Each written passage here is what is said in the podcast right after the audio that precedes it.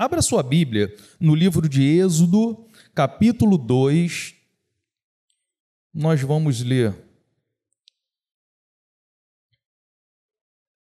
dez versos. E depois a gente vai comentar sobre todo o capítulo de número 2. Você vai achando, vai ficando de pé. Uma história que certamente aquele que tem mais de três meses de convertido já ouviu. Diz assim o texto sagrado, capítulo 2 de Êxodo. Foi-se o homem da casa de Levi e casou com uma descendente de Levi. E a mulher concebeu e deu à luz a um filho, e vendo que era formoso, escondeu-o por três meses. Não podendo, porém, escondê-lo por mais tempo, tomou um cesto de junco, calafetou-o com betume e pis, e pondo nele o menino, largou-o no carriçal à beira do rio. A irmã do menino ficou de longe para observar o que lhe haveria de suceder. Desceu a filha de Faraó para se banhar no rio, e as suas donzelas passeavam pela beira do rio. Vendo ela o cesto no carriçal, enviou a sua criada e o tomou. Abrindo-o, viu a criança, e eis que o menino chorava. Teve compaixão dele e disse: Este é menino dos hebreus. Então disse sua irmã, a filha de Faraó: Queres que eu vá chamar uma das hebreias, que sirva de ama e te crie a criança? Respondeu-lhe a filha de Faraó: Vai. Saiu, pois, a moça e chamou a mãe do menino. Então lhe disse a filha de Faraó: Leva este menino e cria-mo, pagar-te-ei o teu salário. A mulher tomou o menino e o criou. Sendo o menino já grande, ela o trouxe à filha de Faraó, da qual passou ele a ser filho. Esta lhe chamou Moisés e disse: Porque das águas o tirei, Senhor. Como a tua palavra ela é abençoadora. Uma história marcante que somente lida, Senhor, já nos traz assim algo impactante. E nós queremos, Pai querido, que a tua graça, que a tua unção, que o teu poder, que as tuas misericórdias se renova sobre, so, de, novamente sobre a tua igreja, sobre a minha vida, para que nós possamos, Pai querido, ouvir a tua voz através da explanação desse texto. Continua falando conosco, Pai. Já sentimos a tua presença neste lugar, já nos emocionamos, Pai querido, mas nós queremos continuar no tempo que nos resta, continuar ouvindo a tua voz falar aos nossos corações. Faça isso por misericórdia, nós oramos em nome de Jesus, o teu filho amado que vive e que reina eternamente. Louvado seja o nome do Senhor. Uma história muito conhecida, pode tomar o seu lugar, né, querido? O povo de Israel, habitando no Egito, por um período de 400 anos aproximadamente. E boa parte desse tempo sendo afligido pelo Faraó, pelo seu exército, a ponto do povo se tornar escravos no Egito. Tudo para que se cumprisse uma promessa que Deus tinha feito ao povo. Deus falou que de Abraão faria o quê? Uma grande nação, um grande povo. E Deus tem as suas formas, as suas maneiras de agir. E no Egito era o lugar propício em goze para que aquele povo pudesse se multiplicar. E com o passar do tempo, chega o momento de partir. O povo já tinha se multiplicado e estava agora sofrendo sobremaneira. Deus se lembra da promessa. Mas agora, como o povo é escravo, necessita de um libertador. Um povo, uma nação que há 400 anos está sendo escravizado, precisaria necessariamente de uma pessoa na dianteira dirigindo aquela nação. Então Deus providencia o nascimento de Moisés, que seria esse grande líder. E foi a história que nós lemos, sendo que tinha uma grande dificuldade para que Moisés chegasse a ser homem. Por quê? O povo era afligido de tal maneira que a ordem era: mate todos os meninos que nascerem. As meninas podem deixar viver, mas os homens eram aqueles que eram capazes de sair à guerra e batalhar para que não nos cause problema, mate todos os meninos. E aí o texto que a gente leu diz que Moisés era belo e a mãe dele, de maneira nenhuma, queria permitir que aquele menino fosse morto, então ela esconde o menino. Mas chega três meses, o choro já está mais forte, já não consegue mais esconder, e eu penso que ela eu penso que ela pensava o seguinte: Senhor, eu não vou aguentar ver esses soldados entrarem pela minha porta dentro e matar essa criança na minha frente. Tamanho o amor que uma mãe sente pelo seu filho. Então ela tem coragem de pegar um barquinho, calafetar esse barquinho com betume, piche, botar essa criança ali e largar essa criança no carriçal do rio. E a irmã de Moisés, Miriam, sagaz demais, ia acompanhando, beirando o rio para ver o que ia acontecer. E aí o texto diz que, as, que a filha de Faraó vai se banhar com as suas donzelas e acham essa criança naquele rio. Naquele momento, Miriam, esperta demais, chega para a filha de Faraó: Você não quer que eu vá buscar uma das hebreias para que sirva de ama de leite para essa criança? Te cria essa criança? A filha de Faraó, no mesmo momento, claro que sim. Vai lá, chame uma das hebreias. Então Miriam vai e chama a própria mãe de Moisés para que fosse até a filha de Faraó e eu vejo um dos maiores milagres ou uma das maiores qualidades de Deus, não, especialidade de Deus de transformar a maldição em bênção. Aquela mãe estava com o seu coração ferido, partido por ter que abrir mão do filho. Deus agora não só devolve o filho, mas como faz com que ela recebesse um salário para cuidar do próprio filho. Que Deus é esse, irmãos? Que maravilha! E aí aquela mulher então cria Moisés por um período de tempo e depois ela entrega a filha de Faraó para que ele fosse viver no reino e ser educado para se tornar um faraó do Egito. Lembrando que nós estamos falando da potência, da maior nação, da potência maior que existia na época, era o Egito.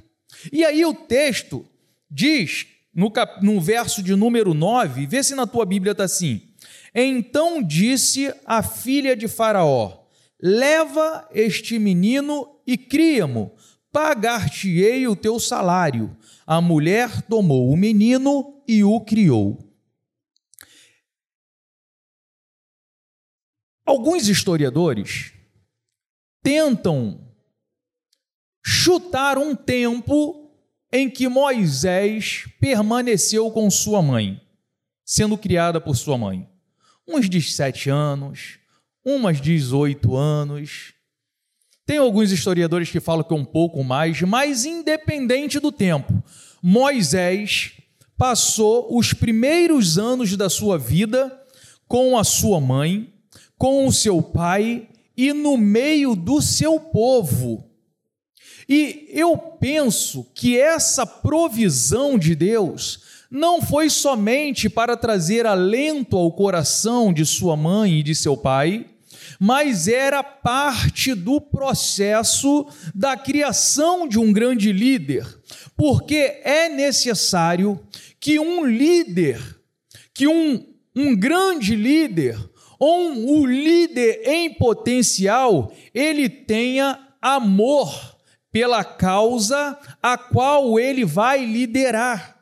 E era necessário então Moisés passar uma experiência, os seus primeiros anos de vida, no meio daquele povo, conhecendo a história daquele povo, conhecendo a promessa que havia sobre aquele povo, para então depois ele partir para um outro processo. Porque quando nós estamos inseridos no contexto, quando nós estamos ambientados, quando nós estamos sendo criados no meio dos nossos, o que nasce no nosso coração? Amor. Amor pela causa.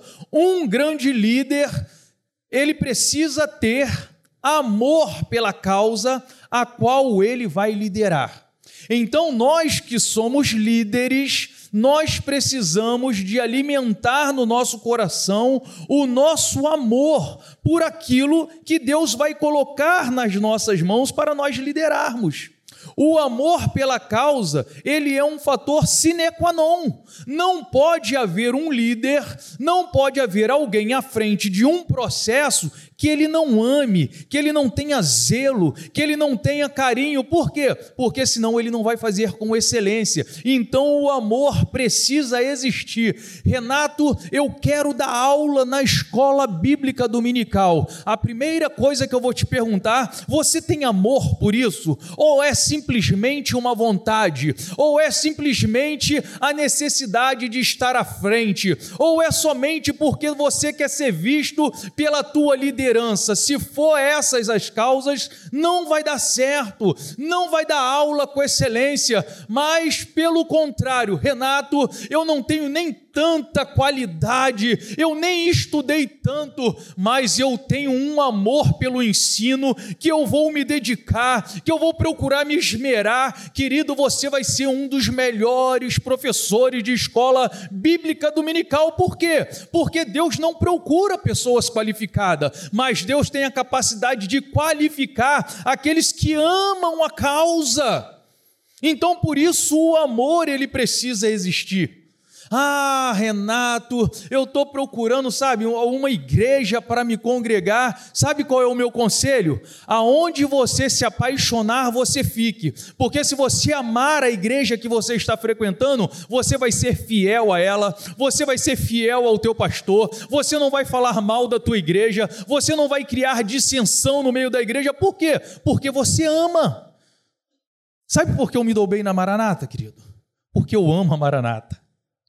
Eu não permito ninguém falar mal da Maranata. Eu não permito ninguém falar mal dos meus pastores perto de mim. Nunca permiti. Sabe por quê? Porque eu amo a Maranata. Eu confesso que uma das maiores frustrações que eu tive em um dos nossos congressos foi ouvir alguém dizer: Eu não sou Maranata, eu estou Maranata. Como que aquilo me feriu? E alguém de destaque no nosso meio. E eu falei, Senhor, no mesmo momento que eu ouvi, eu não estou Maranata, eu sou Maranata. Eu visto a camisa da Maranata e por isso eu me dou bem por onde eu passo. E por isso eu amo os pastores que me pastoreiam. Por isso eu procuro fazer o possível para que a Maranata vá de bem a melhor. Por quê? Porque existe amor. Porque se você não amar a Maranata, você não vai frutificar na Maranata, você não vai fazer bem a Maranata e a Maranata não vai fazer bem a você. Então é necessário o amor.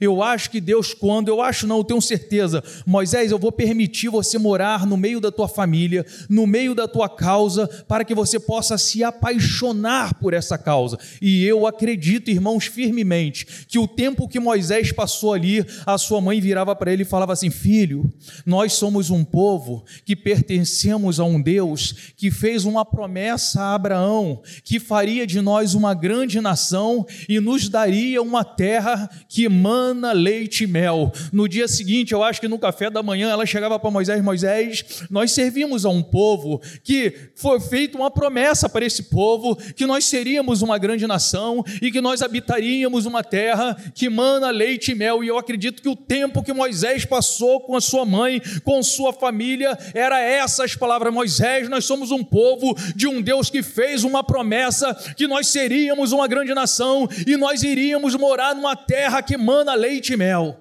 E eu acho que essas palavras ficou tão impregnada no coração de Moisés e era necessário que ficasse, porque isso depois no processo ia fazer toda a diferença. Mas nem só de amor vive um líder. O amor, a paixão é de fundamental importância, mas não só. Não adianta você ser um líder apaixonado, não adianta você ter um amor pela causa e você não se preparar para exercer o teu ministério, para você exercer a tua liderança. Uma coisa ela necessita da outra. E chegou um tempo na vida de Moisés que foi necessário adquirir conhecimento. Vê o verso seguinte, verso de número 10. Sendo o menino já grande, ela o trouxe a filha de Faraó, da qual passou ele a ser filho. Então agora Moisés, apaixonado pelo seu povo, apaixonado pela causa, vai agora morar no palácio, vai agora adquirir conhecimento e o melhor conhecimento da época, a melhor educação da época. Como eu disse no início, Moisés estava sendo preparado para ser autoridade máxima no Egito, para ser faraó do Egito. Então chegou o momento em que Moisés precisou se capacitar, buscar conhecimento. E eu penso que um grande líder, aquele que ama a causa, ele vai buscar conhecimento. E isso é muito importante para aqueles que estão liderando e para aqueles que desejam um dia se tornar um líder. Abro aspas. Todos nós somos líderes em potencial. Se não no ministério, dentro da tua casa, na faculdade, no seu trabalho, nós sempre tomamos posições de líderes. Então eu penso que além de estar apaixonado, a busca pelo conhecimento, ela deve ser uma constante no coração daquele que deseja servir ao Senhor. Estão me entendendo? E eu amo quando nós disponibilizamos para os nossos membros uma escola bíblica dominical com excelência.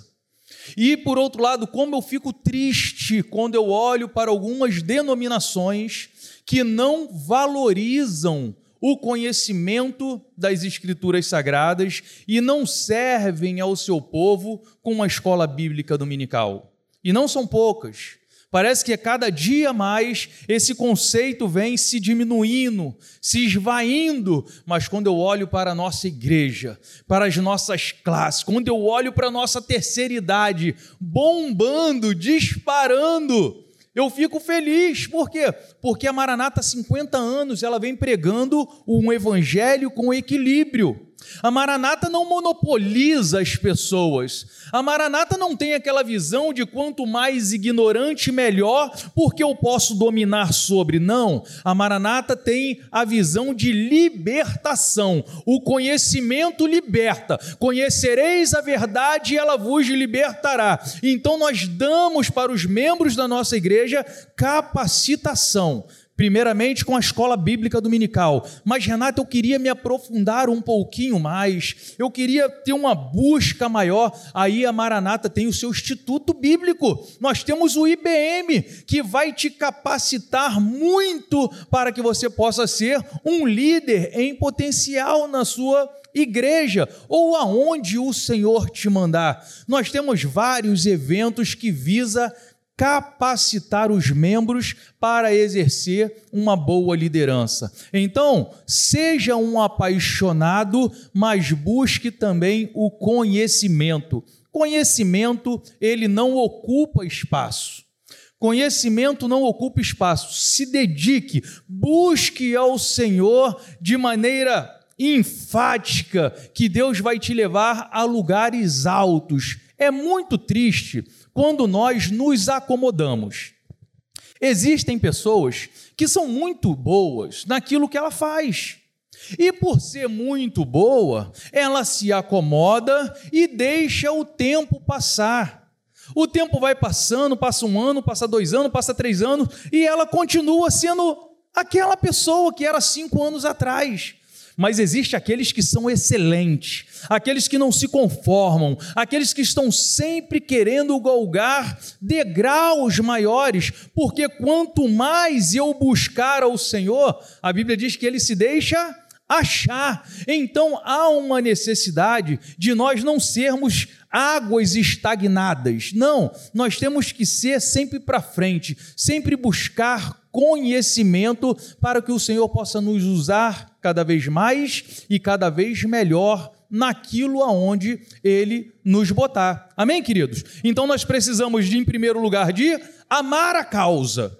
E em segundo lugar, nós precisamos de buscar conhecimento, porque sem o conhecimento não adianta de nada o amor. Então, amor e conhecimento. E qual é o outro passo para quem deseja ser líder? O verso de número 15 está escrito assim: acompanha comigo na sua Bíblia. Informando desse caso, procurou o Faraó matar a Moisés, porém Moisés fugiu da presença de Faraó e se deteve na terra de Midian e assentou-se junto a um poço. Agora chegou o momento daquele que está sendo preparado para ser um grande líder viver experiência. Experiência também é um fator fundamental na, na vida daquele que quer liderar. Ele tinha amor pela causa, ele estava super preparado e por isso ele, ao visitar o seu povo, ele viu o, o soldado egípcio batendo, maltratando um hebreu. E ele, com as habilidades que ele tinha, ele matou o egípcio e escondeu esse egípcio na areia. Mas no outro dia, como ele era um homem apaixonado pelo seu povo, ele volta a visitar o povo novamente e aí agora ele vê dois hebreus, dois irmãos brigando. E aí ele tenta apaziguar a situação. Poxa, por que tu está batendo no teu irmão? Vocês são família, vocês não precisam disso. E aí o rapaz falou: Ué, quem te constituiu juiz sobre nós? Tu está pensando em me matar como tu fez com o egípcio ontem? Aí ele falou: E deu ruim me viro, vão falar para Faraó, Faraó vai me matar. E foi o que fizeram. E ele agora teve que fugir e habitar no deserto. Vai ser no deserto que Moisés vai adquirir experiências. Que lindo! O líder ele precisa de estar apaixonado, ele precisa de buscar é, conhecimento, mas um grande líder precisa de ter experiências. Moisés agora viveu no palácio, com regalia, com grandes coisas, e agora vai ter que aprender a viver no deserto, apacentando ovelhas, tirando água de poço, porque isso vai ser um fator também sine qua non na vida desse grande líder lá na frente.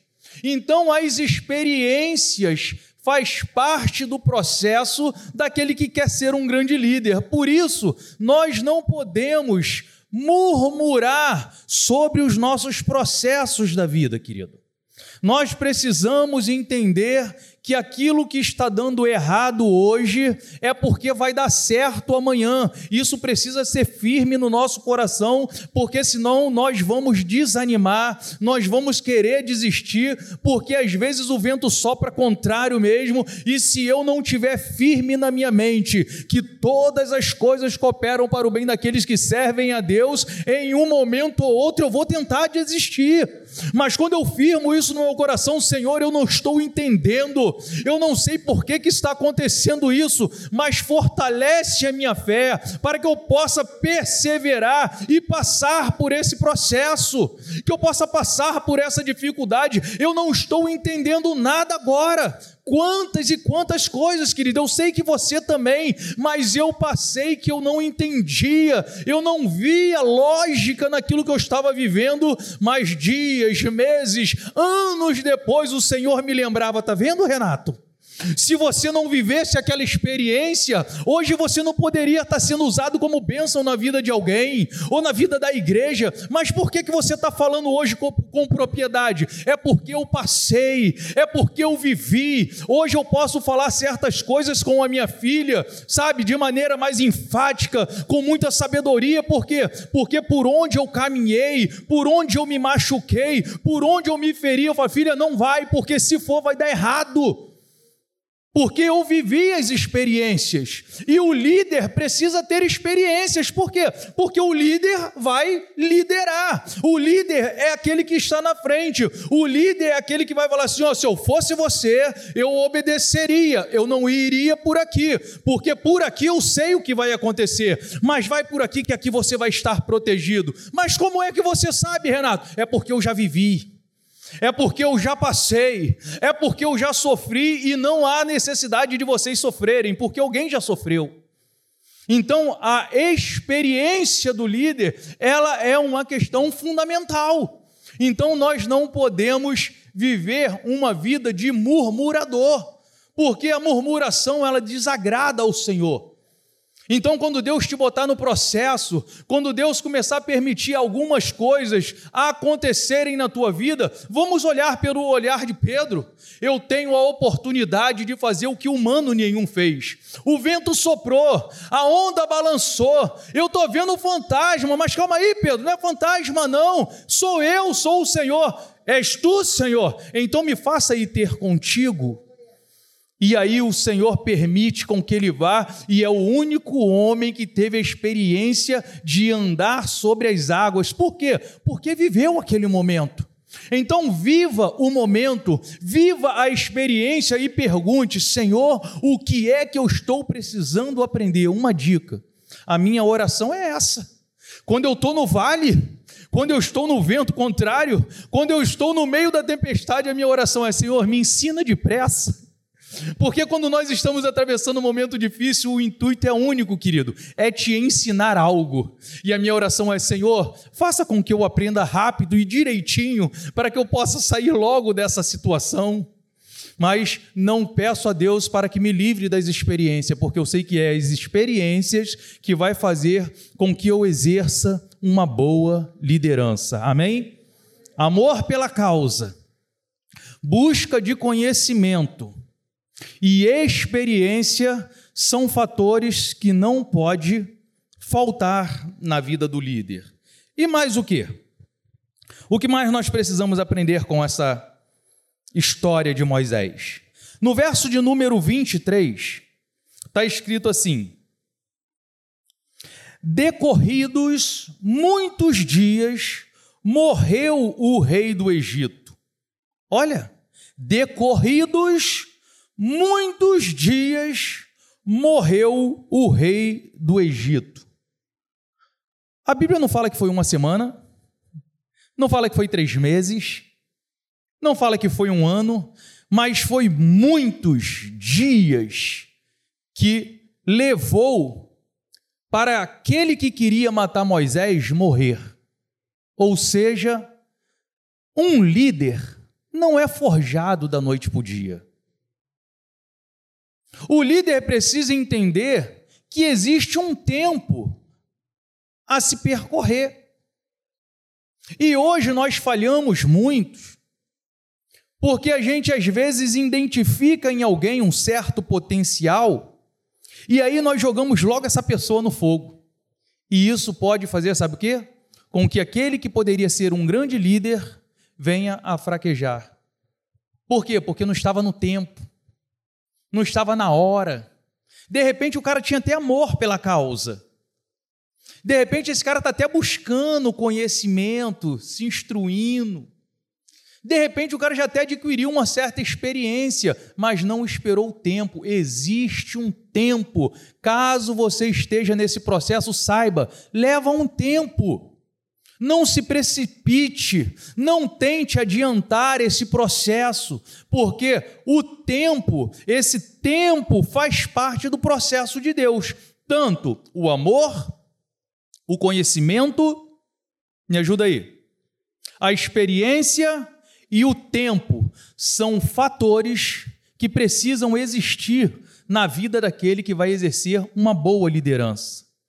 E depois que esse processo está concluído, o que está faltando? O chamado de Deus. Depois que esse processo estava fechado na vida de Moisés, aí Deus chama Moisés e comissiona ele. Eu tenho um projeto para você, Moisés. Então, aquele que deseja exercer uma liderança com excelência, Verifique na sua vida se existe todos esses elementos. E não se esqueça que o que vai coroar tudo isso é o chamado de Deus para tal missão. Fica de pé comigo que eu quero orar com você nessa hora. Falta quatro minutinhos, nós estamos em cima do lance. Já vamos terminar, mas antes de passar para o pastor, eu quero orar com você líder em potencial.